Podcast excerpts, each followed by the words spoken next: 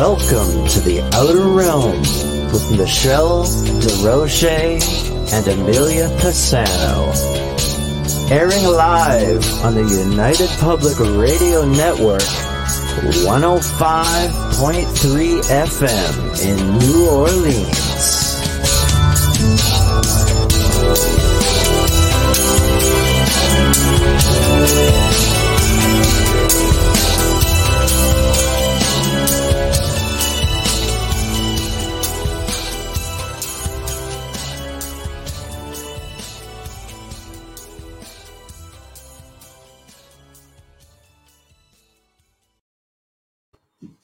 Good evening, everyone. Welcome to the Thursday night segment of The Outer Realm. We are broadcasting live here on the United Public Radio Network 105.3 FM from the beautiful city of New Orleans.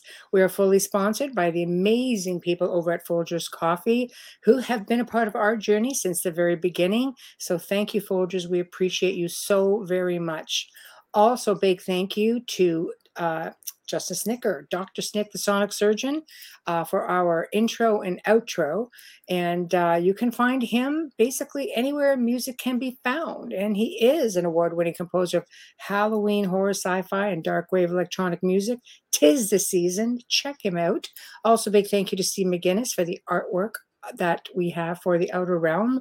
And uh, Lord only knows we love our banners. So thank you, thank you. Tonight, wow, tonight, all I can say is wow. The Outer Realm welcomes for the very first time Samuel Chong. He's going to be discussing, and I don't even know if I'm going to say this, I'm going to butcher it and I'm going to ask him how to say it, but the uh, uh, Thuba, Thuba Prophecy, um, which is a book by um, the author is, is actually deceased, but by Michel Desmarquet. And this book is just going to be mind blowing. It pretty much is going to talk to you about the meaning of life, about Michel's um, alien abductions or messages for, for humanity, just for reincarnation, ancient history. Um, there may even be some prophetic stuff in there. It's just going to be amazing. Um, you know, just amazing. That's all I'm going to say. So, in order to do that, uh, please head over to any of the eight chat rooms that are simultaneously on right now. We're airing uh, with Facebook, it's uh, Canada's Most Haunted, is UFO Paranormal Radio, it's United Public Radio, News on the Flip Side, Joe Montaldo, UFO Undercover. Um, as for YouTube, again, UFO Paranormal, UFO Gods and Extraterrestrials, and of course, The Outer Realm. And don't forget Facebook, of course, The Outer Realm, because I don't even forget that, honestly, probably because I didn't see it to the very bottom. Um, I know, I know. I just having one of those stinking days, that's all I can say. um, and I see people are chiming in, so I see our guest is also here. So, Amelia, if you want to go Absolutely. ahead. Absolutely. My gosh, my honor. Tonight's guest, Samuel Chong, is a certified court, and there goes my screen. Hold on. it's not, really? It's one of those days. It's Mercury retrograde. Let me. It, there's six planets in retrograde from what I read today. Yes. But anyways, yes, let me start right. over. Please forgive me. Samuel Chong is a certified court interpreter and a Chinese translator in Los Angeles.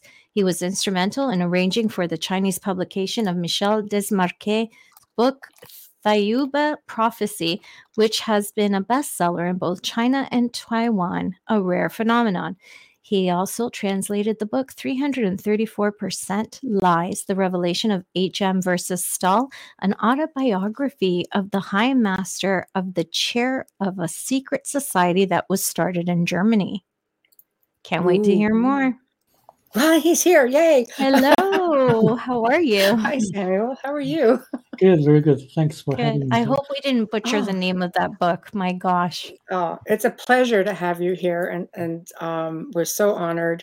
And I've definitely been researching all of this and watched, you know, of course, some other um, interviews that you've done. So, needless to say, very intrigued over here. But how I want to start off is how do you pronounce this? Because I'm sure I'm just we're both butchering this thing. Theoba. Theoba. Okay, so I wasn't too far off. Okay, mm-hmm. thank you. It's yeah, just like sounded it out, just like it sounds. Yeah. Okay. My Italian background. It messes with me every time I have to pronounce something. It's because you got to put a little flair every time you I talk. I always have to sing. I have to sing it, right? I have to sing it. Remember, I spoke it. Italian before English, so my mind still works that way. It goes into yeah. it. Yes. well, thank you, Samuel. Um, I wanted people to get as much in as possible here because I know there's just so much information. But where I like to start, of course, is the beginning. Um, why this book? Like, were you soul searching yourself for something, or did you come upon like come upon it and just get intrigued? Why this book? Yeah, I was always curious about uh, the um, paranormal, and ah. I was uh, always uh, having a lot of questions, such as um, what are the ghosts, the Great Pyramid, who built it, and for what purposes? What yes. happened really in the Bermuda Triangle, I was looking for like a book that can answer all those questions, and including the questions I had about the Bible. So um, I, I, believe that um, if we are to learn from anyone out of space, we should learn from the best. Uh, the best ETs, they should have all the knowledge and answer everything, every possible paranormal event that occurs on Earth. On Earth, so, so in my subconscious mind, I was looking for, always looking for this one book that kind of like uh, it's a, it's a like kind of gives like a looking into this. It was, it's, it definitely has a mix of everything. Do you feel that this is essentially just a book about life, on average? Yes, it's really a book of life, um, on life, the secret of life, the purpose of life, and also a lot of um, the interesting aspects of uh, how we are doing in in current uh, world and mm. what we need to do to improve how we can improve. Right. So what brought michel to write this book? He was well, obviously there's a big story. This is the you know this is it right? So can you start with that and just lead us through? Well, he was uh, actually uh, ordered to write this book, to write about what really happened to him. Okay. He was taken by this group of um, beautiful looking and benevolent, all loving ETs to their planet for about nine days and then came back. And he witnessed a lot of uh, interesting things. And I also got a lot of answers, such as uh, where we came from originally and what happened to the ancient civilizations. What are the ghosts? And also, uh, what happened to uh, the stories in the Bible, like Moses or Jesus Christ? And really, what are the involvements of the ETs to us throughout history? Wow. So he was, I guess, you know, um, an experiencer. So he was taken on board a ship. Did he specify which extraterrestrials, um, let's just say, borrowed him? I hate to say abducted because it sounds like he had really great experiences. Um, and there's such a stigma, a bad stigma attached to, you know, um, these sort of contacts. Yes, he was uh, taken by this group of uh, beautiful looking ETs that um, they're really tall, eight foot or nine foot tall. Uh, they have blonde hair. They're Nordic looking. Uh, they have all the abilities to perform miracles like Jesus did in the past. Wow. And they could oh, levitate. They never age. They're forever looking, forever young looking, and uh, and they they also can uh, communicate through telepathy. So mm. they can do all the wonderful things uh, that they, they did and present to Michel Desmarquet. So right. they belong to a category nine planet. Wow. Okay. Um, so, I, I mean, I guess being being given all of this information, whether I imagine there's messages that were for mankind, for the rest of us. So, what did he do with all of that information? Was he allowed to talk about this? Did many years pass before he could reach out and, and like how long before these experiences and the time that he wrote the book was this compiled over let's say a year a lifetime of experiences you can break that down mm-hmm. the uh, the event happened in 1987 okay. uh, in june uh, near where he lived in um, near cairns australia Mm. So he wrote a book two years after in 1989. He finished re- writing the book. Mm-hmm. Um, and in 1989, and the book got published in 1991. And the, after he wrote the book, he went on a lot of uh, public public lectures, but people at that time, uh, most of the people didn't believe him, um, including his wife, who uh, thought he was having an affair with another woman for nine days. Um, oh my gosh, because he was missing. Yes, he was missing yes. for nine days. Yes. Yeah. Um, That's easier to believe than the other story. Yes. um, so after he came back, um, he uh, his wife um, really was really bitter about uh, him and divorced him. So oh. he yeah, he complained a lot and, and had a major depression and emotional breakdown. Um, oh. Yeah, but there are some people who took uh, his messages and followed him. Um, I learned about the book in 19, in actually 2014 um, on Amazon. Right. So I I read the book and I was determined to look for him because uh, um, I really was really interested in what else he experienced and, and learned and he didn't put in the book. Mm-hmm.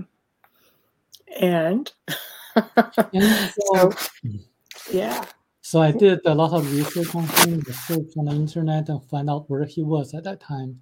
Um, I didn't know about his exact address, but I I found a, a photo uh, where a tourist, like in which a tourist took uh, um, where he lived, like a bungalow, Mm-hmm. And I decided to take the chance to fly to Vietnam, where he was living at that time, um, and to really um, just landed there. And then sh- I, I, showed a picture to the taxi driver, and the taxi driver uh, took me to his place.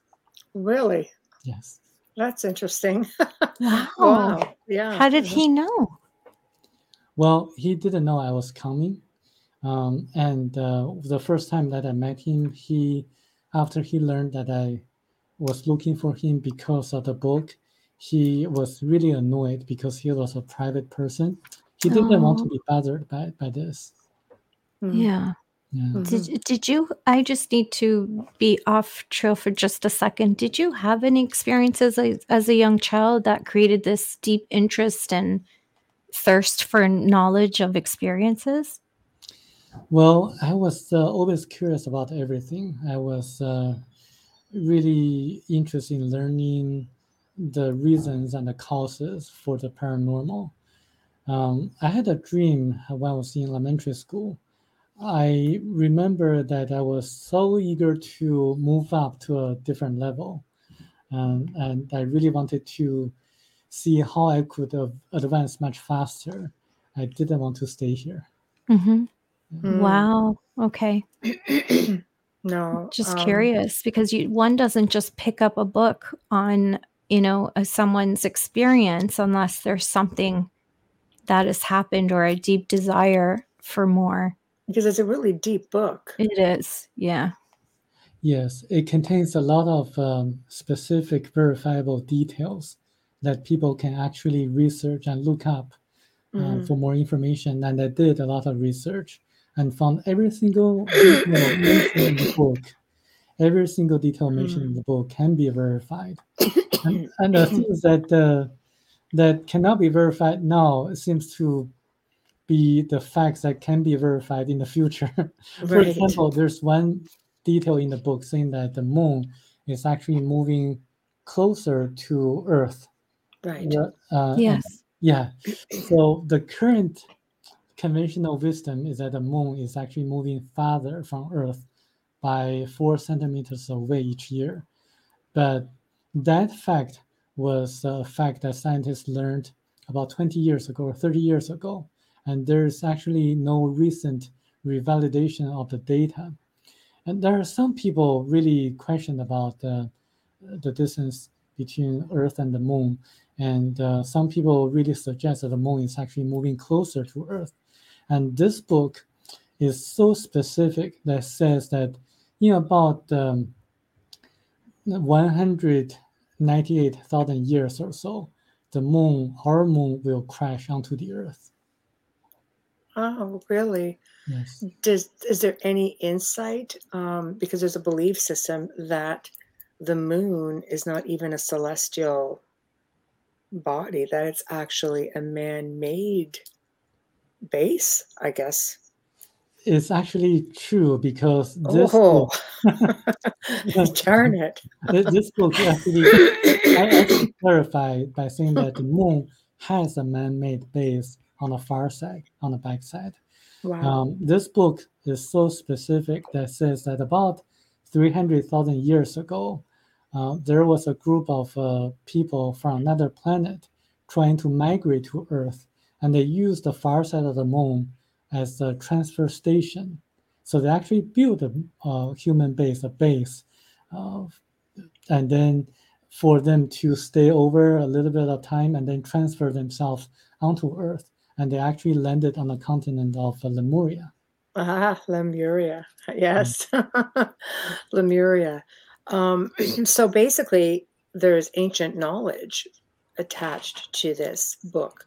Um, speaks a little bit from what I heard you say about Atlantis, Lemuria, uh, building of some of these like monuments that they had for the time, uh, such as pyramids. Do you want to touch on that? Yes, uh, indeed.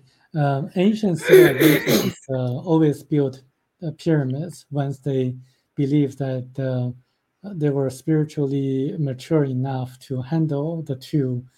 They built a pyramid as a tool to accumulate the cosmic energy.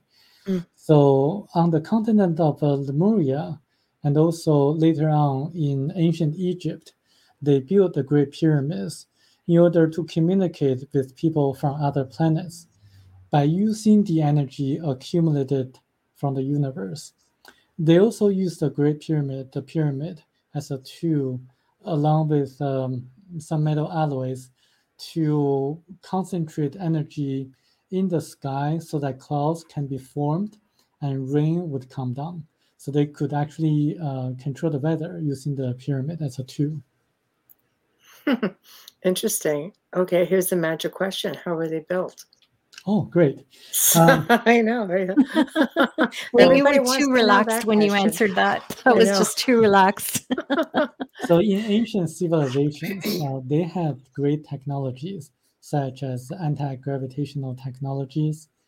Um, on the continent of Lemuria, they built the pyramid in their, in their capital using anti-gravitational technologies and also using supersonic vibrational systems to cut the huge stones in a precise manner.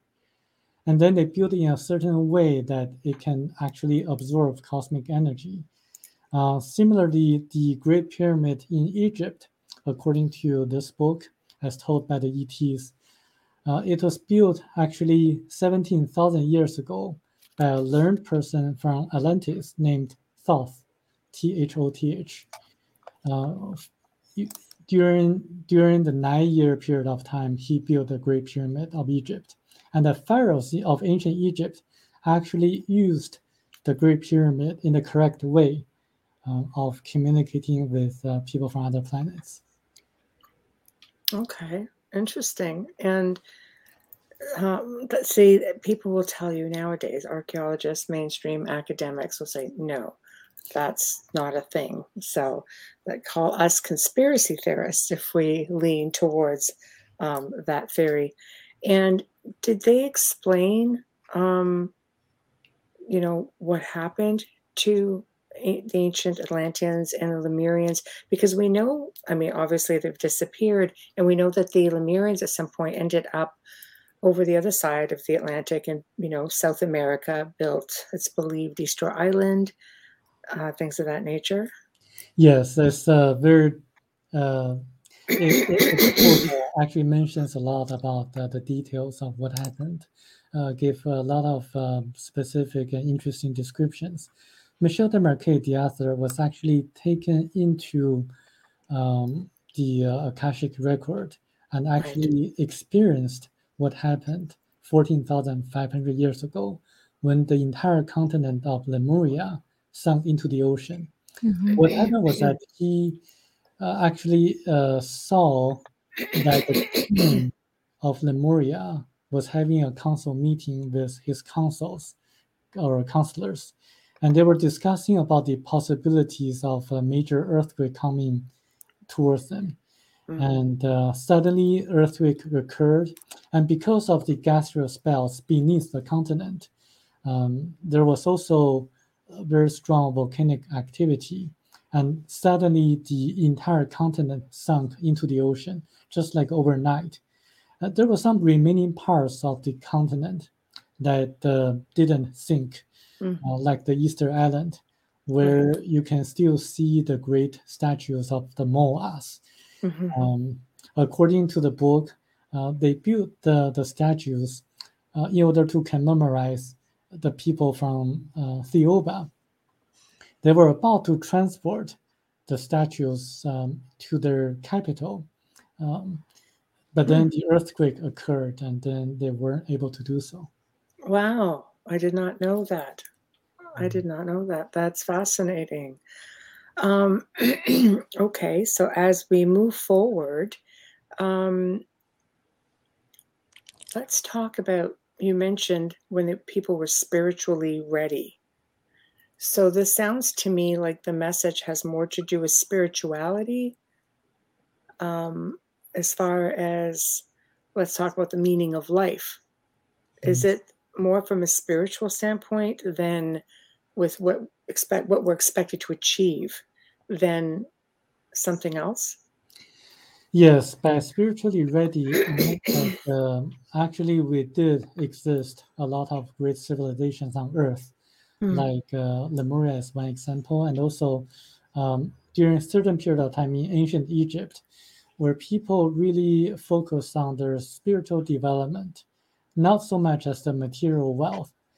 Mm. So the author Michel Desmarquet actually saw that in ancient Lemurian civilization, people really didn't use money. They didn't have money. People just uh, took whatever they needed. No one took advantage of other people. They just mm. went to the market and grabbed everything that they needed and then went home. Um, and but then after the continent sunk, especially after Atlantis also disappeared, people didn't have the knowledge anymore uh, because people in Lemuria didn't really uh, they, they actually kept their secret uh, of the knowledge of uh, different technologies. They didn't give it to people in India or, or, or China or Africa. So they kept the technologies to themselves. So once they disappeared, all the technologies disappeared, especially after Atlantis sunk into the ocean. Uh, the civilizations went into a decay in which people, especially uh, more and more we're focusing more on the material aspect of life, like uh, gaining more money or more wealth. Mm-hmm. And uh, jealousy turned into hate, and, and then wars occurred because of this. So people really did understand the meaning of life, which is uh, to grow as much as possible when spirituality. And life is actually uh, a lesson or experience that people can really uh, experience uh, all the challenges and, and also learn how to respond to the life challenges in order to learn spiritual lessons. And only by having this kind of uh, challenges or difficulties, we can know how to respond appropriately and how to learn the lessons uh, the right way. And this is actually the essence is to grow one's spirituality. So basically, you lose your attachments because people it's have life of attachments. We attach as human beings to everything. We attach to people, we attach to places, we attach to things. So mm-hmm. essentially, you're saying it's hindering our our evolution. Sorry, Amelia, go ahead. No, no, I said and money. Um, yeah, yeah. So that's the thing, right? I think we see this in modern day. I think we've seen this in our parents' generation that when everybody's equal and in, in the same place, they all get along. But once somebody does well, it's human nature to, for some, some will cheer them on, and but the majority, they're not so happy. So it creates a division. And mm. I, I believe that's what happened as well. It's just like the story of Moses. I'm not trying to go to the Bible, but the mm. way they they changed you know when they were walking in the desert but mm-hmm. um, i'm fascinated by the pyramids. I need to go back because i tried to get in before. I saw and read that the tops of the pyramids are never spoken of because that's where all the communication comes through. Is that true? does he write about that in the book? Well he wrote uh, how the uh, ancient people used the great pyramid they sat in the middle of the pyramid, probably the mm-hmm. king's chamber, and they yeah. did a lot of meditation.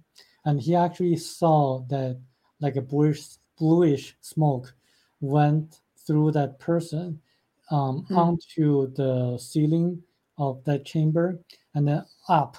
And wow. then it really right had a lot of communication going on. Do we know if anyone still does that there? Well, they could do that in the past because the Great Pyramid was aligned uh, yes. correctly, the mm-hmm. location mm-hmm. uh, and to the position. And nowadays, because of um, kind of the uh, shifting of the Earth, the mm-hmm. location is not as precisely as before. I wonder mm-hmm. if something otherworldly created that little rift or wave.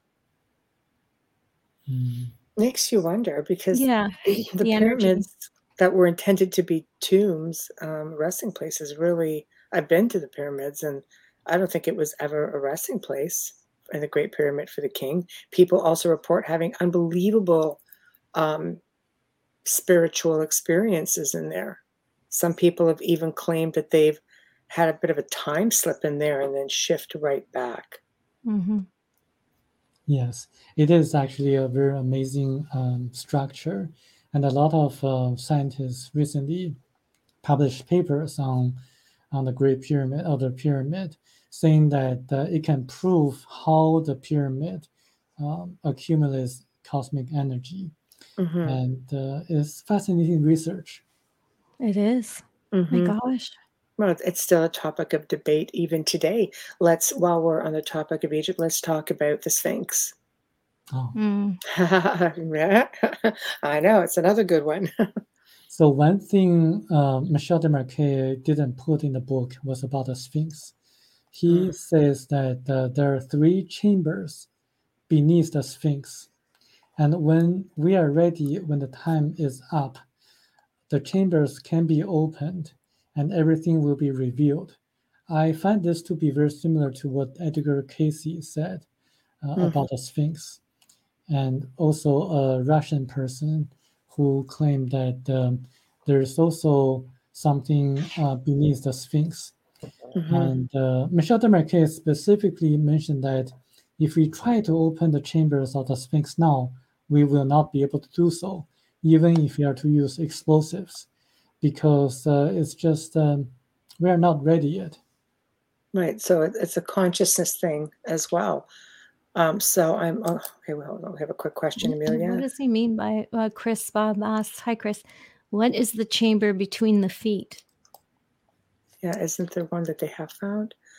between I, I think, the feet, yeah. like physically? There's mm-hmm. a chamber? Mm-hmm. Yes. The, the oh. chamber's under it, yes. So, so you see the, the Sphinx, uh, underneath the Sphinx, um, from the feet towards the body, so it's like a long uh, rectangular shape. Mm-hmm. And beneath that, there are three chambers, according to Michel Desmarquet. And mm-hmm. I don't think uh, the Egyptian uh, government will allow anyone to do additional research or just open it up because uh, it's very political. Is it something that is historically kept in records there, to the that's open to the public, or is this a theory? Um, there are some ancient records uh, that indicate there's something be, uh, beneath the Sphinx. Very interesting. It mm. does make sense, though. Why wouldn't there be? They seem to really um, make great use of all space, and there was a purpose for every space. So I couldn't see there being a space and not a purpose. Mm-hmm. It just makes sense in so many ways. You can't deny that, right? I think to the Egyptians, everything had a purpose. To a lot of the ancient yeah. civilizations, everything had a purpose. I don't think they built just to commemorate something. I think they no. built because it had functionality. Um, okay, so let's hop around a little bit. Um, Bermuda Triangle. Oh, love it. yeah, I've done my homework. yeah, yeah, yeah. Bermuda Triangle. What's the story with the Bermuda Triangle? It's actually uh, a warp or like a portal to a parallel universe. That's what I think. what. I think. I'm afraid yeah. to fly to Bermuda. It's one of the islands I haven't seen. And I, am so afraid because I'm like, I'm the person that would fall through that portal. It would be me. If anybody's going, it's going to be me. So they do, it's a, a, okay, Chris says a triangle portal then, Samuel. You agree with that? Or is it round? No, it's actually, uh, Michel Desmarquet didn't really say the shape, but he actually went into a parallel universe before getting on their spaceship. Oh so he actually experienced what it's like inside the parallel universe. Mm-hmm. He saw just people wearing medieval clothes walking around. He also saw people like uh, Stone Age people, like uh, savages, who mm. couldn't really communicate in modern languages. So people were trapped there and time stops in a parallel parallel universe. Mm-hmm. And people there don't feel any pain, and they don't feel hungry or hunger or thirst. Um, I find that to be very very interesting because I don't know if you know a person named uh, David Paulides. Yes. Yeah. Yes, we wrote yes. a series of books on uh, missing 411, yes. documenting people who uh, who really missing or went mm-hmm. dead in national parks in the U.S. Mm-hmm. And when they found a corpse, they're far away that uh, they couldn't have possibly walked that far in that short period of time. Um, and some of the corpses he found were so kind of um, abnormal that uh, he could see the bones. It's like they walked to their bones, like they didn't feel any pain at all. Wow. so wow. they didn't feel any pain. And then Michel Desmarquet was told that people in the parallel universe don't feel any pain. So that matches. It does match. Um, so, I mean, there are power spots, portals, vortexes all over this planet. I mean, I think a lot of these ancient civilizations built on these spots for a reason. Uh, maybe it's a time travel thing. Um, maybe it's, you know, getting into these different dimensions or parallel universe. So, with this theory, that means we could be slipping in and out of parallel universes all the time. Yes. Crap. How do we get back? That's what I want to know. Because I'm not too fond of this one some days. like, is there an app? So, so it's very interesting that uh, David Paulides did a lot of research on where people normally went missing. So he right. has a map showing the clusters of where people disappeared. So those are the places in which the parallel universe sphere uh, flows around. Mm-hmm. So they're not just in one location all the time. They they move around, and then when you want to get out, you have to be really careful because you might be in the middle of the air, and then when you try to get out, you might fall. So you could drop on like a, a ten story building or something if you just land Yes. Let's say beside the building and not on the building. yes. Is what you're saying. Yes. That could be, yeah, that could not be good. So mm. is it sort of like this matrix thing? It, it, really is. Like, is this a simulation? Are we just, in, you know, or is this just really a time slip? We've just slipped into another dimension. I think it's a natural phenomenon uh, that um, just the spheres of parallel universe uh, exist right. on Earth in the in space and I think uh, if uh, NASA or some other scientific organizations really want, want to do some research, they can just use uh, um, electromagnetic sensors to mm-hmm. see where they see the anomalies and then just draw them out. And, and I tried, and, but no one believed me. But so it's, right. No, dang it. But I wonder, Samuel, if perhaps they have done this and they just don't want to lead on that they are aware of things. I think that's an easier Maybe they're just leaving holes everywhere. Because mankind never seems well. to get things right. Okay, we, we'll, we'll get to some questions before we get too far ahead, Amelia. Yes, no problem. Hi, Steve. Uh, Steve White says, How interesting. A question referring to the Bermuda Triangle because we don't see hardly any more ships or planes disappearing in today's times. Yep. Is it possible that this portal was open during those times that they disappeared and now closed? Is there a possibility of reopening? Somebody just curious and loves the subject. Thank you, Steve White. Yeah, that, that actually makes sense. We don't really hear about that. No. We heard about um I, I did on another research for a show, there was a ship that disappeared back in 2019 or 2020. And I think there were like nine people on board, something like that. They disappeared and they have never been found. And that's probably the first one that I've heard of in like years and years. I, I think if they're disappearing that um, we're not even told. I mean, there are many mm-hmm. pirate ships out there and ships that are in waters that no one is aware of. I mean, we're not aware of everything. There's so, supposed to be an alien base under there too. Yeah. How are we to know pyramid. that there isn't something like that? There aren't people actually disappearing. Oh, okay, here's a theory. There's there they have believed to have found a pyramid in the Atlantic Ocean in that area. So as we're talking about energy, so, what are your thoughts on that? Is that the portal? Are we, why aren't we seeing as much disappearing there? Or why aren't we being told? Probably better I mean, question. The Bermuda, the Bermuda Triangle is probably one of the most well-known locations where uh, ships and planes disappear. But there are other locations, other warps or portals on Earth that uh, are lesser known. Mm-hmm. Like if, if you follow uh, David Paulides, you're going to see that he still does a lot of research on, on the missing people. And mm-hmm. there's still a lot of people missing, go missing every year in national parks. Yes. Yes. Yes. Right. So it's not so much Bermuda. Mm-hmm. Um, oh, okay. Oh, Yellowstone is one of the biggest. Um, it's got mm-hmm. the most missing people out of all of the national parks. And law enforcement will say it's because it's so large. How could you possibly, you know, not get lost? Or, of course, there's more mm-hmm. people there, but that's not true. Just mm-hmm. saying, that's not true. Because when you take a hike anywhere, you have to register before you can go up so that they know whether or not to send forest rangers in to help you in case you hurt yourself mm-hmm. if you're mm-hmm. camping or walking. So they are aware of the mm-hmm. percentages. I, Tamara says, over the Great Lakes in Canada, planes and ships have gone missing. That is true. Ontario has a, um, Lake Ontario has a Bermuda Triangle. It's called the Lake over Ontario it. Triangle. Yeah. Yeah. Yeah. And it extends out to the east coast of Canada. So, yeah. So there, there appears to be some of these all over the place. Um, obviously but while we're talking about you know parallel universe let's talk about time travel Mm. Yes.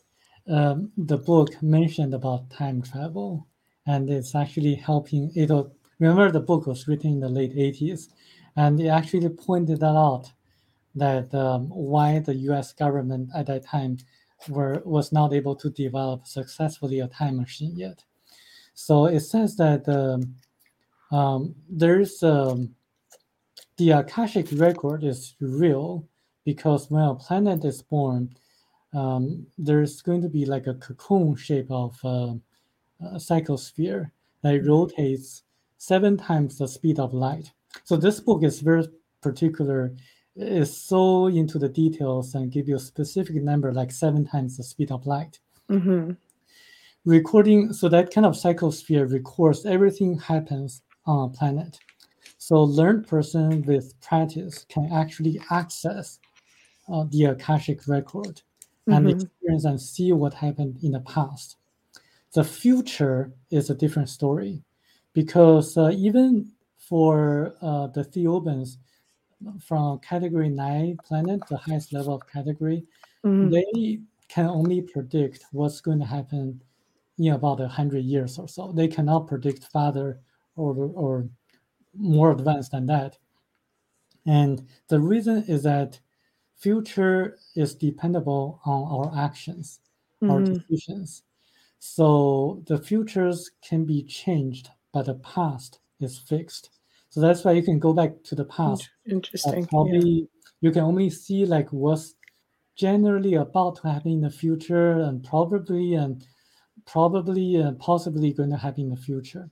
Mm-hmm. So the book was was telling the U.S. government that uh, in order to successfully develop a, like a time machine, they should focus on the vibrations, not so much as the wavelengths. So mm. I didn't know what that meant, but it made me think about the Philadelphia experiment. That's right. They projected um, mm-hmm. a frequency of 400 something megahertz. Mm-hmm. It's true. Yes. Well, Tesla was a part of that. And he always said the key to the universe is through vibration and frequency. Yes. But both.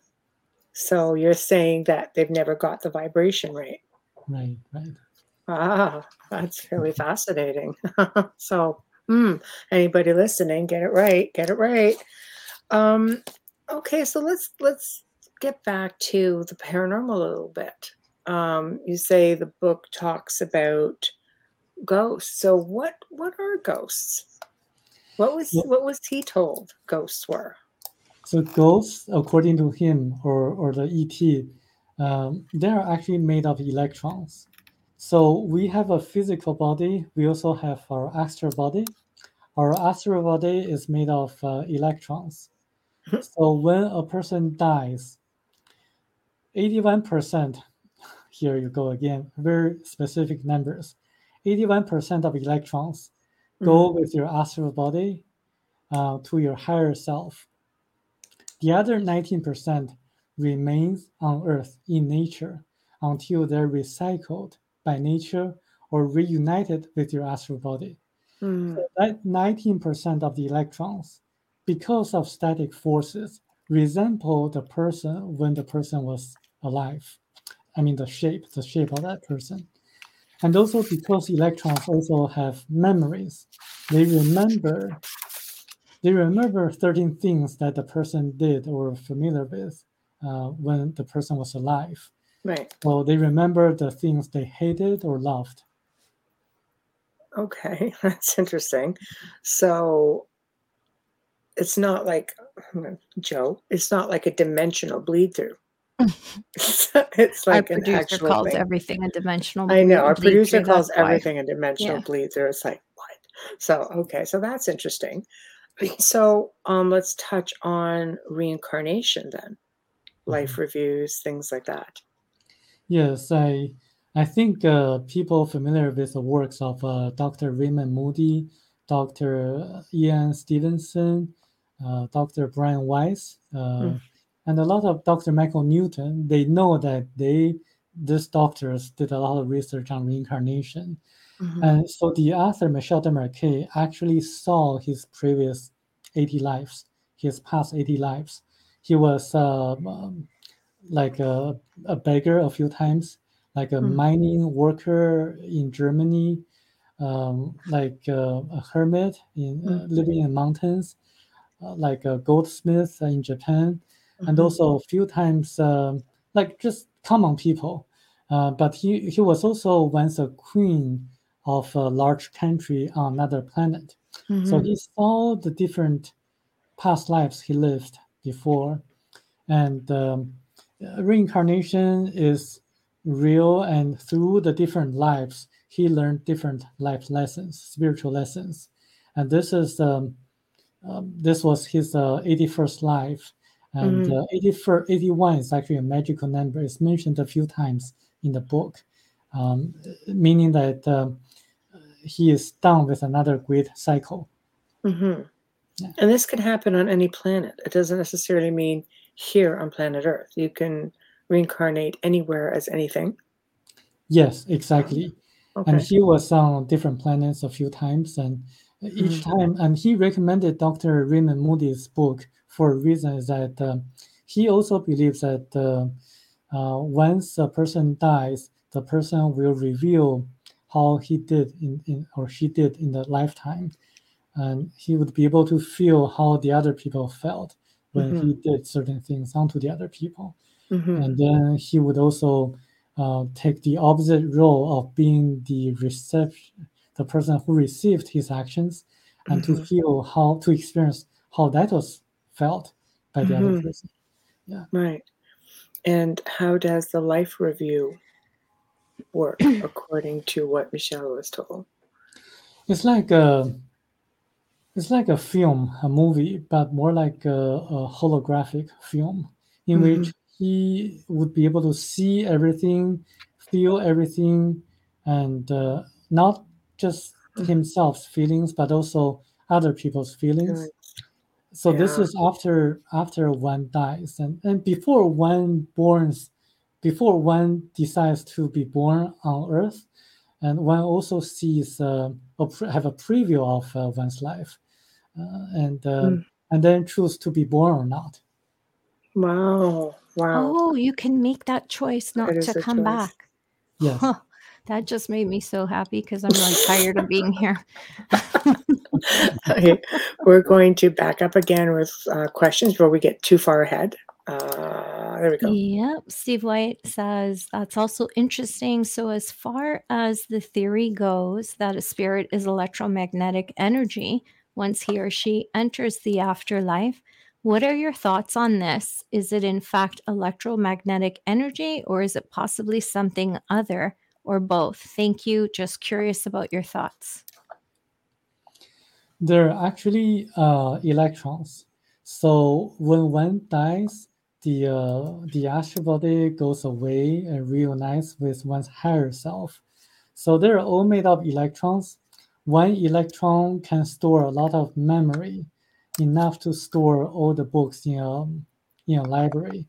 Mm. So we remember everything from our past lives if we are able to use some kind of uh, technique to do so.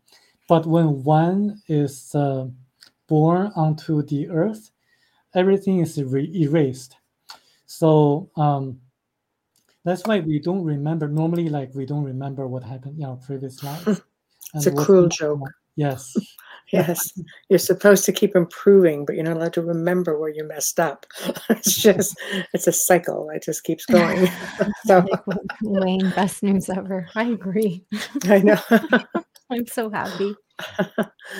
Um, okay, so let's. Um, I, it's difficult because I want to touch on extraterrestrials. Let's touch on extraterrestrials, and we'll save the sensitive stuff um, a little well, as we move along. So, extraterrestrials, eh, obviously, there's, you know, he had a wonderful experience. Michel had, you know, sounds to me like he had Nordics or Pleiadians or something along that line. They seem to be very advanced and very kind. A lot of people report not having really kind experiences. And the extraterrestrials that come up the most, of course, are the grays. So, was there any information given on how many other races were here? Are they here already? Um, you know, where they come from, what their purposes are, et cetera, et cetera. I think you know where I'm going with it. Yes. so, okay. It was shown uh, at least uh, almost like 200 bodies of other ETs from other planets wow. on the planet Thiaoouba. So Thiaoouba is uh, one of the three Category 9 planets and they have the role of being like a mentor to us. So if there are like three category nine planets, you can imagine that there are at least probably approximately 600 uh, other ETs um, in our gal- galaxy. So, and he actually met another ET from a different planet.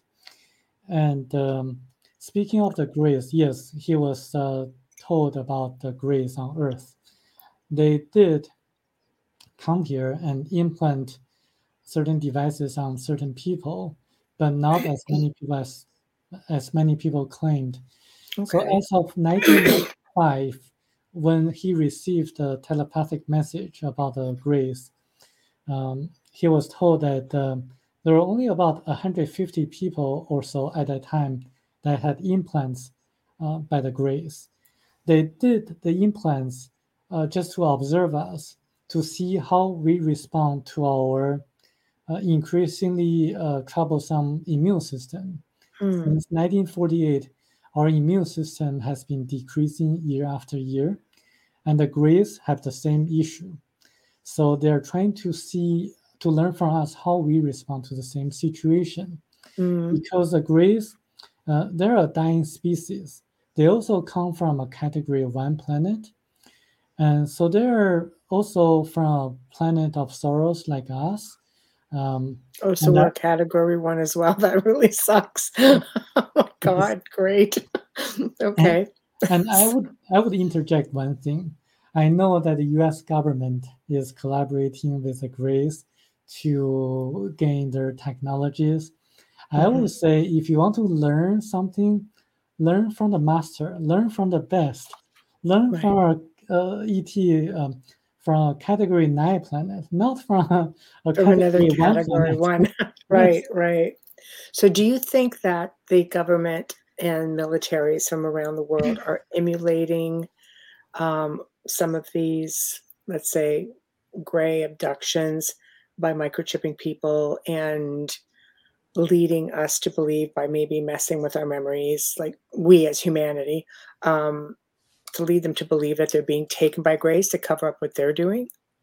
Uh, I believe so. I believe okay. so. There, there's evidence on that. Um, I think. Uh, remember that uh, when Michel Desmarquet was uh, taken onto their spaceship, right. they disinfected him using yellow light and blue light and also his astral body had to leave his uh, physical body so that they could they could do the cleansing, the disinfection process more thoroughly. With blue light. Um, so I think the government, there they they had the technology to imitate or simulate right. the similar like this kind of horrifying experience, making right. people think that they were abducted by this uh, gray aliens. I think the grays are nice aliens. They don't harm us if people feel this kind of fear or kind of um, damage done onto their physical body, mm-hmm. uh, I don't think those are done by by ETs per by se. ETs, thank you, mm. thank you. Oh, I, Would I you think, think, that it's a possibility that it's military? I, I believe so. I think yeah, you fit in mind. perfectly here. I know we're we're of the same mind yeah. with that. So here's a question that came up earlier, because um, Virginia was must have been figuring out what was coming. Yes. Hello, so. Virginia Earl. What do you know about cow mutilations? Do you believe they are connected to UFOs? Or I, or I military. I, I can read Michelle's yeah. minds. So. Yes, I know. Speaking of reading minds, yeah, yeah, they're, okay. they're connected to the military. Um, for one thing, the ETs, if they want to get something, they can actually materialize everything they wanted. At least the Theobans can do that. They really don't need anything from Earth. Mm-hmm. Uh, not yeah. to mention about cows, they, they could materialize a lot of things that we cannot even imagine. They can actually make a adult human being within 24 hours. They can really make a human being. Uh, why would they kill or mutilate the cows when they can? When they're so gentle too, though, but they're yes. gentle beings, right? Yes. Right. And speaking right. of the other, people may say, oh, maybe they're done by the other lower level ETs. I would say that according to universal law, the ETs are not to interfere or to really intervene with our lives in a negative way. So mm-hmm. if they do so, um, we have uh, mentors like the Theobans, and the Theobans actually said to to Michel Desmarquet that um, they're constantly monitoring the activities of the Greys just to make sure that no damage is done onto us. Mm. And if they, if any other ETs uh, are to do anything damaging to us, they mm-hmm. would have mm-hmm. intervened against them. And, and, on the other hand, I want to also say this: that Michel Desmarquet was told that we are really not ready to explore the moon or the or the universe because. Mm-hmm. Um, we are still fighting against each other. The, mm-hmm. in, in other sense, in other other means is that um, if we are to explore the universe, we would be the invaders, and uh, this group of ETs, the Theobans, would prevent us from doing so. So they wouldn't allow us to do any damaging things to other planets, and mm-hmm. they wouldn't allow other people from other planets to damage us. Mm-hmm. Right. So part Yeah. two of the question then. Oh my Marian. gosh, I can answer that. Virginia Earl, what's the purpose of the military mutilating cows? Mhm. Would you Any thoughts on that? I don't have any knowledge. We don't that. know. Virginia, Yeah, okay? Can I answer that? Oh, sure. Go ahead. Virginia, Keep the our listeners purpose- happy. the purpose behind it is to instill fear in in the world and fear in civilization so that you fear these beings That's right. False flags. yeah False flags, I think, is what they're trying to promote to fear the day, I think, where where maybe they want to make more of a public contact. A lot of people having contact, but I think Amelia nailed it right on because that's instilling fear will make people hesitant to want to deal with extraterrestrials who will, you know, maybe tell you the truth the way Michel got the truth. hmm Yeah, I remember that uh, when I was uh, into this field, uh, like 10 years ago or 20 years ago, I read a lot of research about, done by Linda, and I had a lot of uh, kind of puzzles and, and this kind of uh, gruesome feeling. And I really didn't want to explore further. Mhm. But then I also did some research on how the world is run, and I really admire the courage of uh, um, some of the researchers who had uh, government whistle, whistleblowers um, saying that the government really, the US government, had the technology to do such things like uh, cattle mutilations Mhm. or imitating the horrifying abduction experiences. Mhm. I, I do think that uh, uh, the world, our world, uh, is not what uh, it really appears to be. There are some um, government operations to to really kind of uh, transport drugs, illegal drugs across the border, Mhm. hmm and to provide financial resources to certain government organizations. Mhm. And uh, it, it's really people need to to be aware of it. I Absolutely. agree with you completely, I- especially when it comes to um, the criminal side of it. Uh, no one is untouchable. The higher the government, I Mm. believe more corruption is behind a lot of these leaders. There and it and as we've had people on before, other guests have said, the level of government that you see in the White House or in Canada with the Prime Minister is not the government that is making these decisions and doing these things. These are lower levels that even the leaders of our, our countries are not aware of what's going on. There's no Mm. need for them to know. They're not there permanently. These are government associations, companies, agencies that are military. Mm. So it seems that You military have to has be their hand military in. trained to be like that. You would have to be. You wouldn't be able to be out in the field unless you were military trained. Yeah, they have their hand in pretty much everything. It would seem. Um, we'll put this right here. Has Sorry, a spin Wayne. off of that? No, no, Sorry, it's okay. Wayne. No, Wayne, he said I stole Oh, his still his comment. comment. Yeah. Yeah. MJ guest. Hello, MJ. Why is the government in charge of informing the public? Uh, you voted him in. I don't. That's a good question. it sounds to me like they're they're responsible for giving all the bad experiences with this. So, you know, Government's in charge of informing you of many things, not just that. yeah. Speaking of the media control, Yes. Mm, and it's it's really a major issue, especially in the last uh, two years or so. Mm. A lot of the messages cannot really get out, even by licensed medical doctors in the United States. hmm Um, and on certain issues, they get censored too. So if they censor licensed medical doctors in the U.S., who else? can Land of the censor? free. Yeah. Yes. No, Exactly. exactly. If they can do it here, they can do it everywhere. Yeah. Okay, and, and it's it's funny because there was a time before two years ago i don't want to say the word so we get No. ripped off Mhm. um, pulled off of youtube but there was a time before all of this chaos where there was so much trust and Mhm. blind faith. And i believe that what has happened in the last couple of years is kind of a nice and it's got i mean and i always yeah i yeah. always try to find the good in every experience no matter how bad it is. I've always been that person that tries to find something good in it that silver lining. And i believe that we're opening our eyes to An awakening.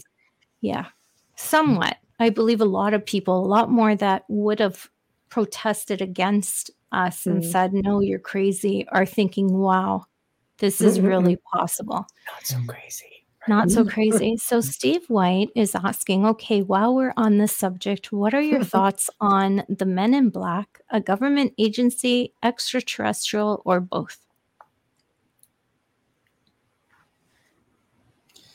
I think uh, it's just my personal opinion. There are actually um, government uh, agency collaborating with uh, uh different kinds of ETs and, and Mm, coming out with uh, so. uh, Men Black. They're real for sure. Yeah, because yeah, some of them look pretty obscure. Like yeah. they look really. Like I don't think they're so here. far off. I don't think they're yeah. so far off from the film in right. that sense. Not the comedic sense, but in the sense that they work together with them. I think they got that pretty dead on when they made that movie. Mm-hmm. Mm. You know, as uh, Chinese myself, you know, I have the uh, advantage of reading information originally in Chinese. Mm. And there's one information I'd like to share with you. I want to see please, how people. Please, thank you. Yeah, thank you. Uh, two years ago, um, it came out. Actually, it came out from a laboratory in China, and there are actually two parts of the laboratory. One was used uh, for civilian use, and the other was used for military purposes and actually it came out from the military portion of the lab. So that's why a lot of uh, the people were kept in the dark. Mm-hmm. So when when some Indian scientists uh, found out and published like a paper saying that there's some kind of uh, strange uh, inserts like uh, into this kind of uh, thing that's really strange, doesn't seem natural. That paper got put away. It disappeared in a few days. So you can see the media control. You can see how everything's going. So uh, being a Chinese myself, I tend to focus on the information from the whistleblowers um, from mm-hmm. China, mm-hmm. and uh, and I do believe that you people should really look look into it and to see if uh, you should listen to the government or you should really have your own independent judgment. Mm-hmm. I agree. Yeah. I agree with you. Um, oh, it's a long one. Um, a long, Virginia, yeah. yeah. Uh, so the government wants us to fear ETs instead, but by mutilating cows, weird way to have us deflect our attention from the military. I will go into the Akashic records to ask more. What intrigues me is the way the parts of the cows are extracted and reported that there have been no traces of blood around the mutilations. The body organisms have been extracted cleanly. Maybe they're testing equipment. Technology. I have to say something. Sorry.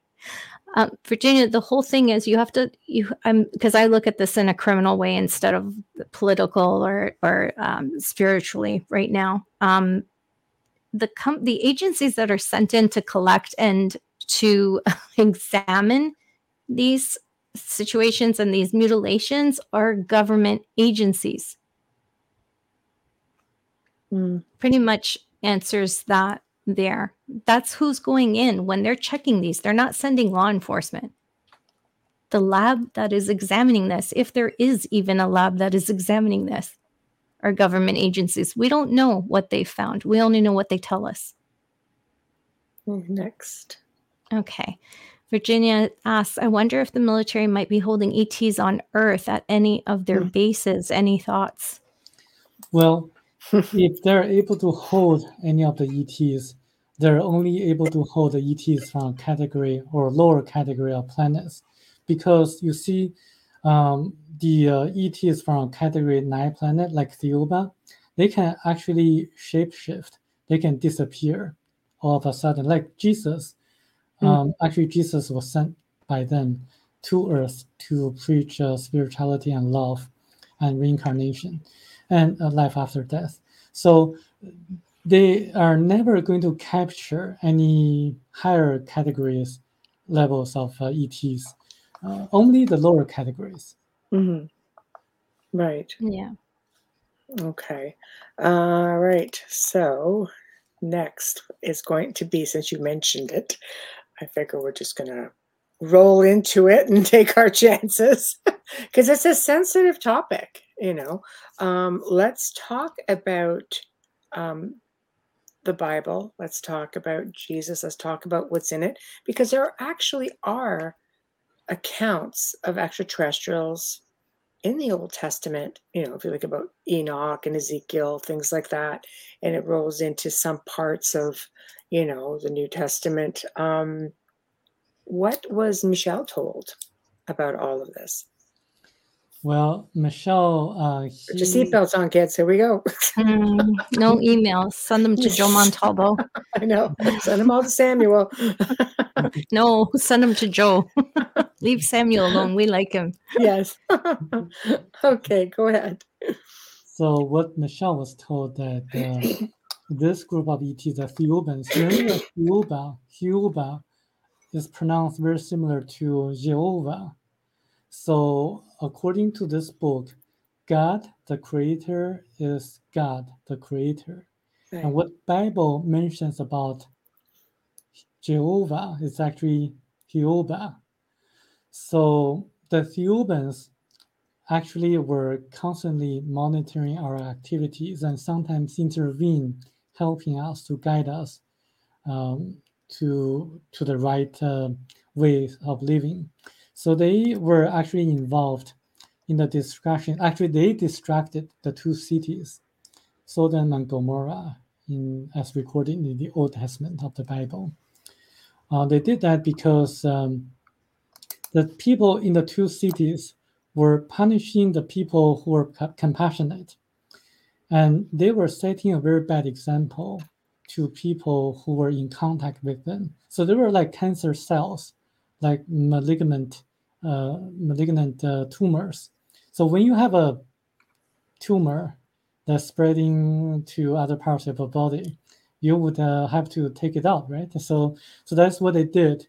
So they killed the people in the two cities and punished them in a way that um, setting example to the future generations. So people learn the right way of living for a period of time, and people are forgetful. And then uh, about 12,000 years ago, um, they, like a group of uh, people from a category three planet, uh, the planet's name is called uh, Hebra. Um, they were trying to relocate to another category three planet. But then there was some kind of uh, crash on their spaceship, uh, of their spaceship. So they crashed onto Earth and uh, only three people survived. So, so that's the beginning of the Jewish people on Earth. Oh, so were, that Hebrew, Hebrew. Yes. Okay. They were highly spiritual, and they uh, they they really were trying to survive on Earth, and uh, and and then afterwards, uh, because of uh, their discipline, their super intelligence, and other people on Earth were so jealous of them, and uh, and because of their small number, so the Egyptians made slaves of them. And then when the Thiaooubans, um, um, so they were monitoring everything that happened. So they decided to um, choose um, to help the Jewish people. So they uh, had um, Moses come to earth. Actually, Moses was born like an Egyptian according to the book, not a Hebrew. So he led the Hebrews out of Egypt. So they parted, the Thiaooubans parted the sea, actually the Sea of Reeds, not the Red Sea.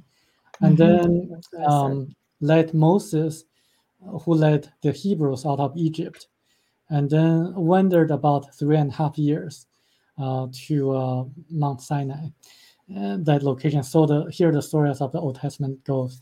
Hmm. Um, so that's what happened in the Old Testament. And then when they were when they were speaking to Moses, they mentioned about the, the Messiah.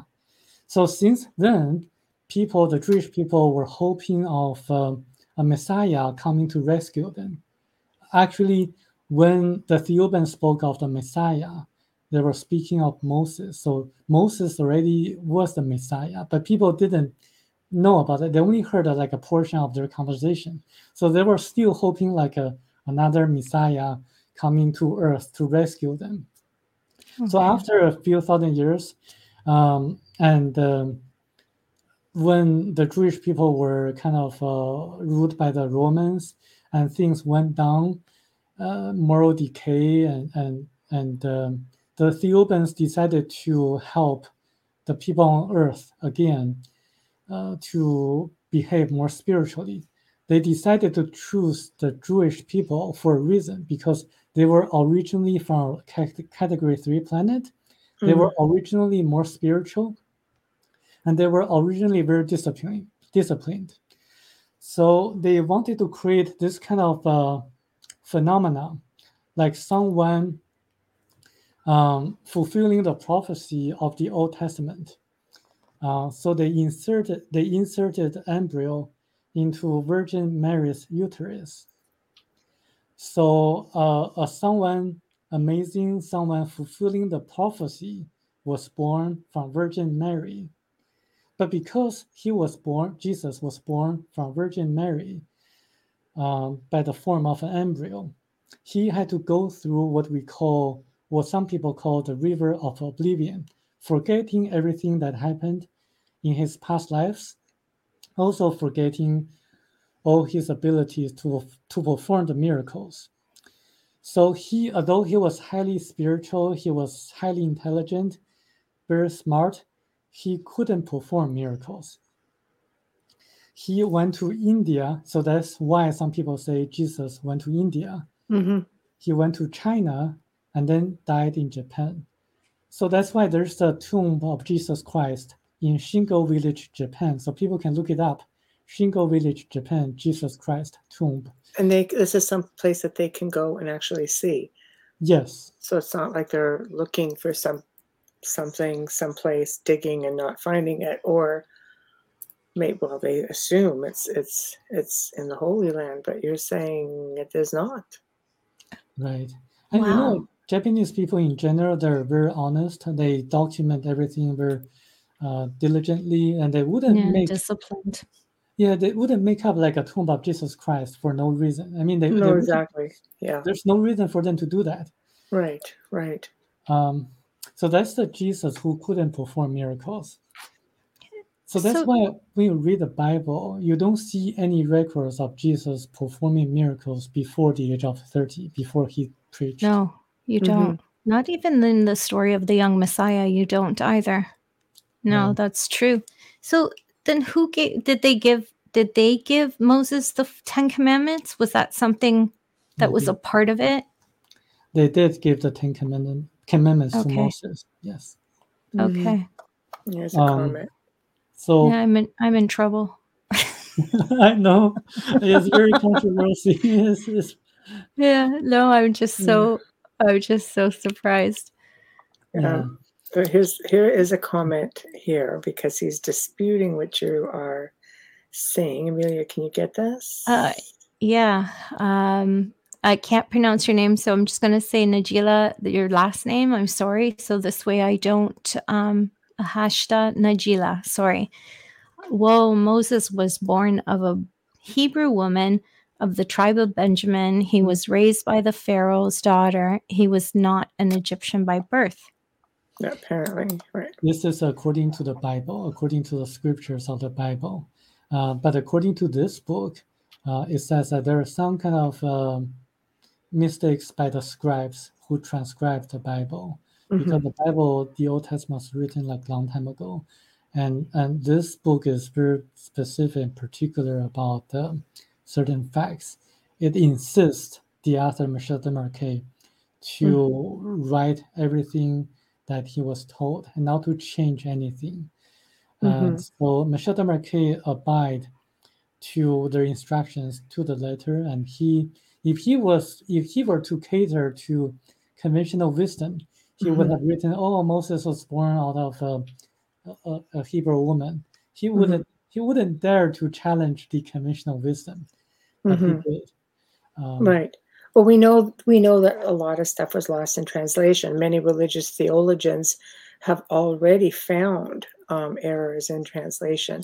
Um, I mean, it, it, it happens, and that's why there's people who are still trying to find um, the errors. You you mentioned one, you know, right away, the Red Sea and then the Sea of Reeds. You know, there's mm-hmm. been a lot to do with with that as well, mm-hmm. um, with discrepancies, and you know, there's a lot of people that lean to both sides of that. So feel free to continue, please.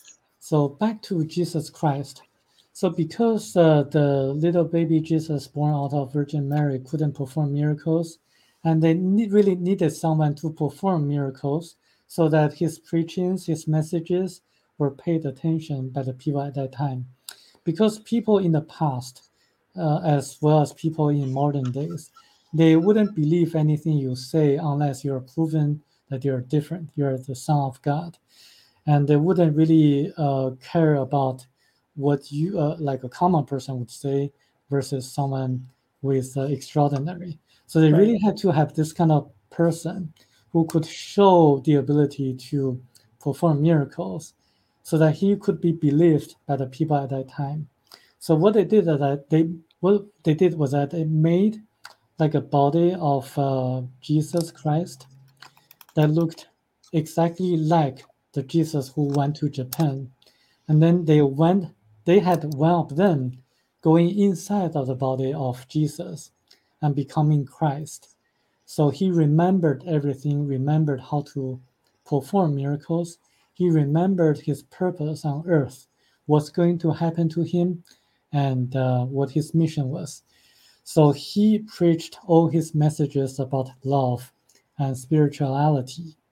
And he died on the cross and resurrected three days after just to show that there is life after death and mm-hmm. there's reincarnation. But somehow the concept of reincarnation got removed by the church councils, mm. the Catholic Church. And this book is very specific about this fact. It named the four different church councils that intentionally distorted the meanings or the original scriptures in the Bible. Mm-hmm. Wow. Um, well, that's a given. I mean, so much stuff was omitted, uh, you know, left out. so, I wonder if that stuff that's left behind is in the Vatican. Sorry, Michelle, in that Vatican library. Um, we're just going to do a quick sponsor and station ID, yes. and then we will continue. Definitely. Let me just get to my screen. Thank you. You are listening to The Outer Realm with Michelle DeRoche and Amelia Pisano coming to you live on 105.3 FM radio from the gorgeous city of New Orleans. Tonight's guest is Samuel Chong, and we are discussing the Thiaoouba, I hope I said that right, prophecy. Shout out and thank you to the amazing people at Folgers Coffee for fully sponsoring our show from day one. Thank you for your support and your continuing sponsorship. We truly, truly love you, and nobody loves you as much as we do. A huge thank you for our outro and intro, Dr. Snick, the sonic surgeon, Justin Snicker, award winning composer and musician. You can find his music on Amazon and Bandcamp. Bandcamp rather, and follow him on Facebook and Instagram. Right now, he's been loading a lot of clips of the new music ready for Halloween. And Justin's music is perfect for that because if you heard our intro and outro, you would know. Stream or listen or archives on the platform you normally use. Please remember if you're there right now, subscribe and give us a like. Thank you. There we go. Here's a good question. Zachman. Hello, Zachman. Hi, Zach. Is there any correlations forward slash scripture between Shinto and Buddhism that verifies that Jesus physically made his way to Japan? Well, there are a lot of uh, there are some Japanese ancient Japanese scriptures that talked about uh, ETs from other spaces, and um, I don't know how to pronounce it, but because I read in in kanji, uh, I don't know how they're pronounced in Japanese, but um, it documents like flying saucers and ETs going into Japan. Uh, mm. Speaking of Buddhism, um, in this book, Thiaoouba Prophecy, um, the highest praise it gave to an earthling, someone born on earth, was actually the Buddha. And um, it says that Buddha really had this kind of um, realization of um, of the truth, and he um, he was someone extraordinary, having um, having been born on earth, but finally realizing everything that happens, what, what the facts are. And so this is the highest praise it gives to to earthling. Um, so I think uh, Buddhism has uh, is a lot of uh, the uh, interesting uh, concepts. Oh, I love it! I love it. It seems as though um, you know ET has been a part of our history, um, predating. I mean, going back thousands, tens of thousands of years, really. Um, so we we must assume that they live here, right? They did have they've come here. They've had jump off points from the moon to here, so we know they must have settled here. And some people believe that some of these extraterrestrials are, in fact, us, but from the future. Um, you know, maybe they're they're trying to intervene in some way.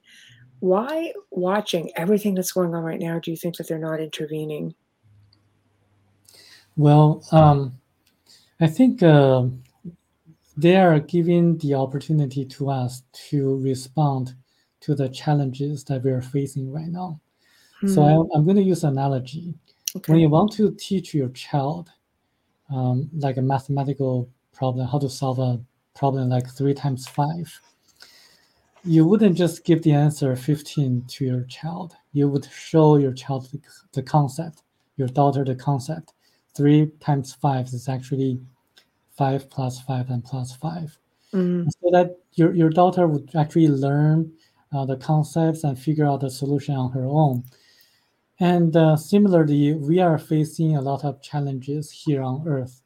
We are given the opportunity to respond to the situations we have right now. It doesn't mean they're going they're not going to intervene. Mm-hmm. Um, remember, they intervened many times in the past. For example, they took Enoch to away mm-hmm. away. Yes. Remember, yeah.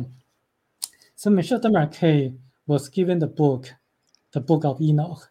After he read it, he was really amazed, and he. Me too.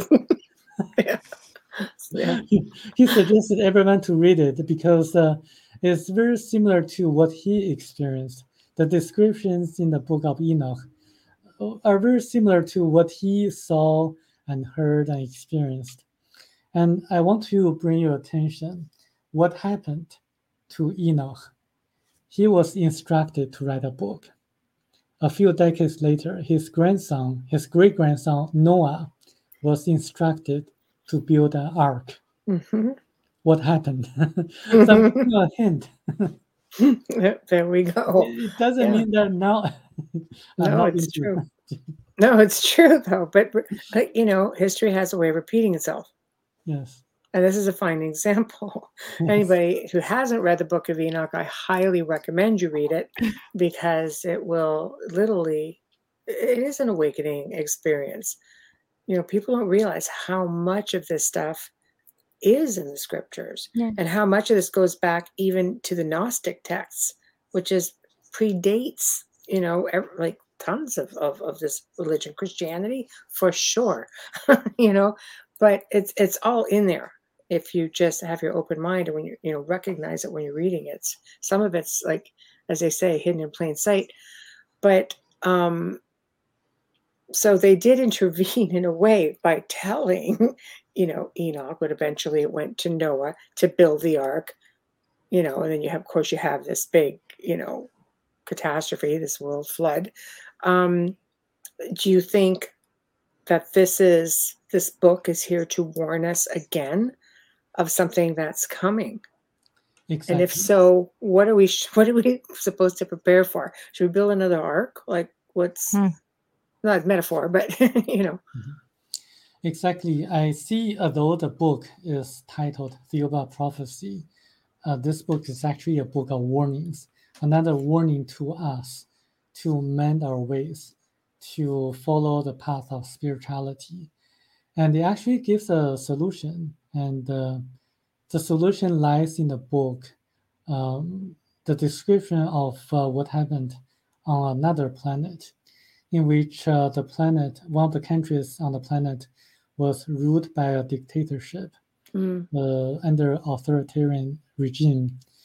There were four people who preached love and spirituality, and they had uh, they used uh, a protest um, using non-violent resistance. Mm. So they just uh, sat outside of the palace of that country and uh, using their feeble voices and preached about the, the importance of um, people loving each other and also the same messages preached by Jesus Christ. Mm-hmm. And then, being an authoritarian regime, they asked them to leave, and they didn't leave. They persisted, and they killed the four people uh, using guns.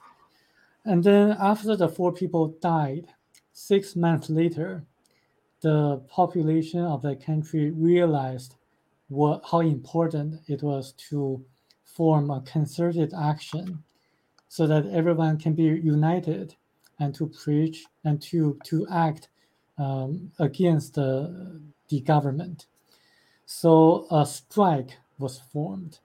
Everyone act acted together using non-violent protest. They didn't have any violence. They didn't really cause any troubles, and um, just everything was shut down the police joined the strike, the doctors, and also everyone joined the strike. So the country was in a meltdown. And then the power, the regime backed down. And they decided to listen to the people. So that's how the entire country changed by a concerted action of the people from a grassroots level. So the reason Michel met this ET, telling him what happened um, to the country on their planet, was actually a way of telling us we can really act together if we have the same conscious mind. When we have a strike in a non-violent way, uh, we lose little. Um, but the, the people, the special interest groups, they lose big. Mm-hmm. So it's going to be effective. They're afraid of us. Mm-hmm. They're afraid of the people, the governments, and the special interest groups. Mm-hmm. And this is actually the idea that's um, been uh, uh, promoted or issued uh, in, in the other book that I translated from German into English. Mm-hmm. Um, the 334 Lies mm-hmm. um, that that uh, supposedly to be written by the highest chair of the secret society that started in Germany. It says that even though the higher levels of their people, uh, they have different levels. The highest levels, the people there, they have um, supernatural abilities. They can mm. levitate. They can uh, use uh, astrology to predict what's going to happen in the future. And they have mm-hmm. all these uh, mind control abilities but they're afraid of the people. If people mm-hmm. get together, form like a group, and then have this kind of uh, united conscious mind, they cannot defend themselves. They cannot really mm-hmm. do anything against it. Mm-hmm. So it's the power of the people that they're afraid of. Mm-hmm. Exactly. I, I, you know, I think it's an awakening that needs to take place. I think just going through, for example, you know, Michel, when he's trying to tell his account, writing the book, people don't believe him. People need to, I think people need to see things. And basically, we need something physical. They need to see something to lead them. They just can't take your word for it. Sometimes it's right in front of your face and you still refuse to see it. Maybe it's because people don't like change. People don't like being, you know, rattled out of their their comfort zone. So they're they're they're not too quick to move in any situation. you know, in any situation. Um, Virginia's asking, Emilia. Thank you. What's the name of the secret society in Germany? If you can say. it's it's very interesting because the book never mentions about the name of that secret society, but I did some research. There are some strange languages in each chapter of the book, and I googled by typing in those kind of strange languages or sentences. Mm-hmm. I found the same languages appearing on the websites of the Illuminati. Mm-hmm. If you check it out, Illuminati was uh, founded in Germany. So there you go. Oh, it could be a whole other show. There we go. yeah. Uh, okay. Najila says Ukraine went through such a change in 2014, a united conscious, sorry, right. as you say. Yeah. I agree. I think it happens um, in spurts. You know, um, here's a comment by Wayne. Yes, Enoch was visited by ET. I can't quote it, but it was something like Enoch walked with the angel, his feet firmly upon the ground, and the angel showed him the kingdom of heaven, heaven in the palm of his hand. I need coffee, Folgers. yeah. oh my gosh. Wayne yeah. also says that was similar to looking at a picture held in memory of a tablet or cell phone, but Enoch would not have any basis to understand what he was looking at. Looking at something in the palm of your hand would definitely look like a form of technology for yeah. sure. You know, so for him, that would have been like, well, quite advanced if you really look at the, the book of Enoch and also what the, the Bible uh, mentions about Enoch, he was actually physically taken by by God or Jehovah or mm-hmm. Jehovah. Mm. And uh, speaking of this book again, I want to emphasize that there are specific verifiable details that people can look up. For example, when the ETs um, disinfected Michel Desmarquet, they used uh, yellow light and blue light if you look at the paper written by a professor from Harvard Medical University or medical school, um, you're going to find out that the, the blue light has antibacterial, antiviral effects. And they use the blue light to disinfect him. That was a surprise to me, but it got verified by modern science. Hmm. Mm-hmm it hmm. also mentions about like the, the tomb of Jesus Christ in, in Shingo Village, Japan. Remember, this book was written in the late 80s. There was no internet back then. Michel Desmarquet never traveled to Japan in his entire life. There was no way he could have known that there was a tomb over there. Um, That's a good point. Yeah.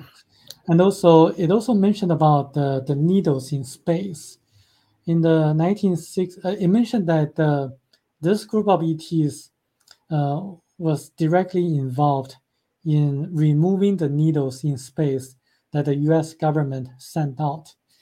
So I looked it up. In the 1960s, uh, twice, the US government, the NASA, sent out like 300 millions of copper needles into space, hoping to improve the telecommunication systems at that time. Um, and then they disappeared. So this matches what it says in the book. Uh, the ETs did this because they believed that it was going to cause a lot of damage to the people on Earth. That's why they removed the needles. Mm-hmm. So this kind of uh, little details can be verified. So this mm-hmm. book is unlike any other book. Mm-hmm. Um, I mean, are there any other details that we, we I mean, I'm sure there's all kinds that, that we didn't cover, but feel free to enlighten us on a few more as we do have some time. Yes, it talks about the hydrogen engine.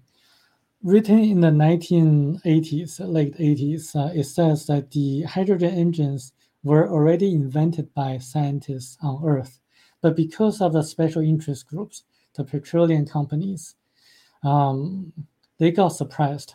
And the uh, Thiaooubans uh, are asking us to take care of the environment by using hydrogen engines that run on water. Um, so I did some research. you know, there's an American guy named the engineer called uh, Stanley Meyer. Mm-hmm. He actually invented a car that ran on water in the 70s. Right. And I bet you it disappeared. I think he did. Didn't he disappear? Yeah, he he got. Yeah. Uh, he was the one that disappeared. Yeah. He he um, brought that to the attention of the government when he was seeking patents and and things like that, and then he went missing. That's right. Yeah. Yeah. So I so know his car, but he he never came back. His hmm. family mm-hmm. never saw him again. He was poisoned. Um, yeah. And I know how I know how he did it. So you know there are different vibrations that cause resonance effect. Mm-hmm. But when you have a certain frequency vibration and that resonates with the covalent bonds of hydrogen and oxygen, that can actually break the covalent bond mm-hmm. of water. So that you can actually, after uh, hydrogen and oxygen separate, you can actually use the hydrogen as a source of energy. So that's what he did. He actually had this kind of device sending out a specific frequency that broke the uh, covalent bond of water. Um, but he made a mistake because he tried to uh, seek profit. Mm. So he tried to patent it. Um, actually, a lot of people made the same mistakes because uh, a lot of other people after him invented the same thing, but it never got commercialized because they were always thinking, oh, I got this great revolutionary technology. I'm going to apply for a patent, so I'm going to profit from it. Mm-hmm. They don't realize that uh, there are people monitoring all the patents. Once mm-hmm. they try to file the patent, um, they're going to go after you, and the patent mm-hmm. will never be issued because it involves uh, the national security, quote unquote, national security. So mm-hmm. whenever a patent has a technology that uh, concerns uh, with uh, national security concerns, they don't approve it. They don't issue it. No. So what they need to do, I'm telling this, I'm telling you the solution, that they have to have an altruistic, altruistic mind mm-hmm. to really broadcast this kind of technology when they're actually making it worldwide immediately and not to seek for self benefit. Mm-hmm. They can actually benefit later, but in the very beginning, they have to spread the technology as widely as possible and to have as many manufacturers to actually make it as possible. Mm-hmm. Um, and by this way, um, they are not able to suppress it anymore if um, a lot of manufacturers know how to do it. Mm-hmm. Mm-hmm. Yeah, I completely completely with you on that.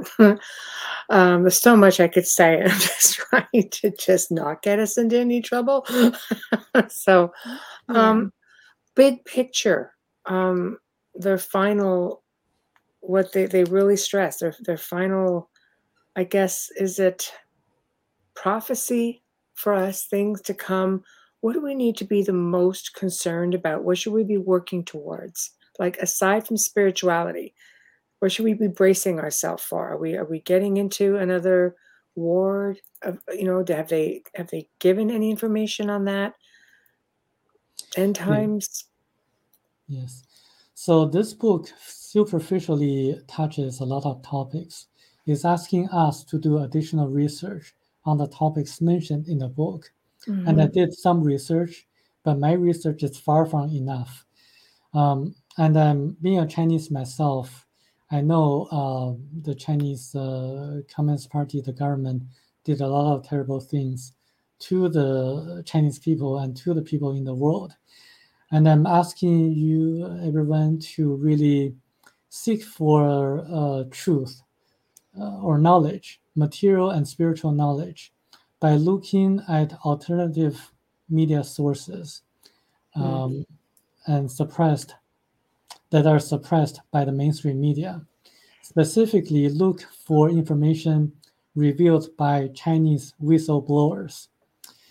They're suppressed by not just the Chinese media, but also American media. I tried to send some websites to my friend on Facebook. I couldn't send it out. Mm. Um, so just uh, do your own research, investigation. Uh, focus on uh, this one specific Chinese whistleblower that mm-hmm. resides in New York. Mm-hmm. Um, Miles, mm-hmm. focus on him, and um, and also just to learn that life doesn't end here. We have reincarnation. Life is a learning process. We mm-hmm. learn by responding correctly and appropriately to life challenges. As a Chinese myself, I know there are going to be uh, financial crisis coming up. It's going to affect every one of us. Mm-hmm. Be prepared. When you have uh, life difficulties, life challenges, if you want to get a solution, you can connect yourself to your soul or your higher self by meditation, by having a meditation or by having a good night of sleep. Mm-hmm. If the solution is good for your spiritual growth, it will be provided to you and you're going to know what to do. There's no need to go through an agent like a pastor to connect to God, mm-hmm. the source or creator. Mm-hmm. Because when God created us, it inserted a very tiny portion of itself to each one of us. So we are connected with God. Mm-hmm. There's no need for a third person to be a mm-hmm. intermediary agent. Mm-hmm. So just meditate or have a good night of sleep, and uh, and should should we be open to um, extraterrestrials trying to reach out? We shouldn't fear that. We should open it and see, accept it, because it's bound to happen, right? They're, they're, it's bound to happen. It's happening to people all over the world. Should we lose that fear? Yes, I think we should lose the fear because right. uh, I believe uh, if the ETs can come to us, mm-hmm. they have uh, passed the level of uh, having the intention to invade us. Uh, right. They wouldn't uh, take advantage of us. They're here to observe and probably to assist us. Right. I agree. I agree. Okay, I'm going to put this out there. Answer if if you want to answer. I don't. That's, that's a yeah. big one. Everybody yeah. loves it. Everybody loves TikTok. So. I'm one of those crazy people that's up all night. is TikTok owned by the CCP? It is. Uh, almost all the companies, all the companies from China, they're owned by the CCP, the Chinese Communist Party. Mm-hmm. Um, and I can tell you, they collect your information. Uh, mm-hmm. That's a that's the truth. They even control, for a certain extent, Twitter. But as does Facebook and Meta. Social media is a collector of information. Yeah, I think the website, the internet. Period. The internet so. is as well. You go on a website to shop, it collects your information because then you're on Facebook and all of a sudden that department store, the wherever you were buying online, mm. all of a sudden is advertising on your Facebook timeline. I can but, think something in my head and all of a sudden the link is on Facebook for me too. I, I, think what it is with TikTok though is that you have a younger generation who are very free with their information the more creators. so yeah. Yeah. yeah. Creators' information is taken. If you're watching, it's not the same because no. you're not connected. But mm-hmm. if you are a creator, you have mm-hmm. to sign into an account with them to mm. create. Mm-hmm. And that's where they take everything, including a credit card. So if your mm. kid is on TikTok, you should take a look at that. Dun, dun, dun. You know, as a certified court interpreter, I can tell from my personal experience, almost all the companies owned by uh, I mean, have yes. a connection with China, they're controlled by the Chinese government. Wow. Yeah. There yeah. we go. Well, thank you for that. Uh, okay, we have one. We'll get one more question. Going back. Oh, Virginia. Yes. A uh, million dollar question. Can you guess what percentage of the content of the Bible diverts from the original scripture? Hmm. I would uh, focus on the red uh, red letter words in the New Testament um, meaning that what Jesus spoke, that's actually the key messages in the Bible that people should focus on, not the other portions, because some of the other portions are actually um, either mistranslated intentionally or unintentionally. Mm. So right. I would follow the teachings of Jesus Christ. You have to keep in mind that those scrolls were looked at how many hundreds of years later when they wrote the Bible, and they were fragile and they were broken. They were piecing words together. You think about that paper, the papyrus is so delicate. And Plato, hi Plato, mm. says 80%. There we go. So, oh, well, clergy. So, we're at that part of the show where you it's time for you to promote yourself. How can people find you? Tell us what you've got coming up next. I think we might have to do another show, but with um, on, on, on your secret society books, we'll have to talk about that just to see if we're going to get us in any trouble or not. we're we're yeah. FM too. We have to behave. So, but please. Yeah. So for that other book, I have to mention to you that uh, it's not for everyone because it's very graphic. It yeah. contains a lot of violence, torture, and also. Um, sex, sexual uh, graphic uh, yes, descriptions. Yes. So it's not for everyone. Only the ready, the ones who are ready, are meant to read that book. Mm-hmm. Um, but uh, speaking of me, I'm going to be writing my own book in the future. Excellent. Um, in about a few months or so. Right. And uh, people can find me can find me by searching uh, Samuel Chong, or by going onto my website chinasona.org slash uh, Thiaoouba, uh, as spelled here, T H I A O O U B A, with a capital letter T. And uh, they can find a lot of information about me and the book Thiaoouba Prophecy. Mm-hmm. I just ordered the book. well, thank you so much for joining us. And I will send you off an email once um, once we're all off air and we're off the soundboard. And I always like to share how many people are actually listening in this evening. And people often go, yes, thank you so much. Yes. yeah, so thank you again so much for joining us. And uh, I will be in touch and we will talk about that other book. Great. Thank you. Bye bye. Okay. Thank you, sir. Have a good evening. Uh, thank you, Samuel. Wow, that was a phenomenal show. Oh my gosh, that was just so highly informative. And I bet you a lot of people here are sitting here thinking, I so did not expect that. What? I know. what? That was a big wow factor. I literally ordered the book while yeah. he was speaking. All right. Oh my gosh. Yeah. Yeah, so here we go. Thank you, thank you, thank you. Thank you, Plato. Here we are. Thank you. Yes, good luck. Thank Haven't you. seen you in a long time. Thank you. Yeah. This, Thank this, you, Virginia, for all your amazing questions. Exactly. Thank you. Thank, thank you. you Zach. So we are here at thank the end of the show. Yes, thank you. oh, we love that. There we go. Put this up there. Thank you as everybody chimes in. Um, but we have come to the end of the show. Huge thank you to Samuel Chong uh, just so so honored to have him join us when he initially emailed because we give our email at the end of every show and say if you'd like to be on the show and he did and boy how lucky were we so thank you samuel chong thank you folgers coffee thank you dr snick justin snicker outer realm the outer realm contact at gmail.com the outer realm contact at gmail.com please don't message us on social media. Not facebook. i surely don't have time to get to it and i'm pretty sure amelia's feeling the same. But um, you know please do. We, we do get back to uh, to you via email. So whatever platform you were watching on tonight please um, like us up, subscribe, you know, whether it's YouTube, like us up on all the social media. We are in so many different places. Please check it out. Being a harpy, Folgers commercial, haven't harped in a bit. Let's get those Folgers commercials out. Mm-hmm. Let's go. Promote yourself and just make Come it on, about Zach. Folgers and it's like a double whammy and everybody's happy, right? Come so, on, Zach. No pressure. That's right. Um, next week, two more new people. Okay. And it's going to be really, really cool. So, Wednesday night, we welcome for the very first time Alan B. Smith. He's going to be discussing the paranormal and UFOs with his own personal twists and experiences. And he'll actually call himself a paranormal experiencer. Like, this is really going to be cool. So, make sure you tune in.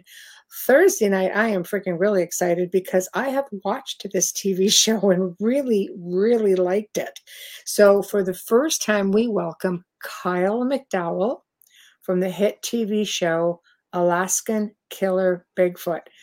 And we are so pleased that he's going to be joining us and discussing his experiences while filming this epic series. There's a lot of history attached to this. This isn't like a Bigfoot story. Mm-mm. This is a story of an area. This is a story of, you know, the Native American people trying to get back to an area. This is folklore their oral history. There's lots with this. And mm-hmm. I was just completely so, so really, really honored um, that he's going to be joining us um, tomorrow night. Uh, check in for the Church of Mavis and the Centralists, two really great back-to-back shows for Friday evening. Um, and again, guys, I think I think the Gray Zone Uncensored is going to be this Saturday, six to eight Eastern. I think. Uh, what's the name? Is the Alaskan Killer Bigfoot? Just like that. Check it out. Google it if you haven't heard of it. It is just like another wow factor moment. So, anyway, everybody, have yourselves a great weekend and we'll see you next week. Yeah, good. Good night.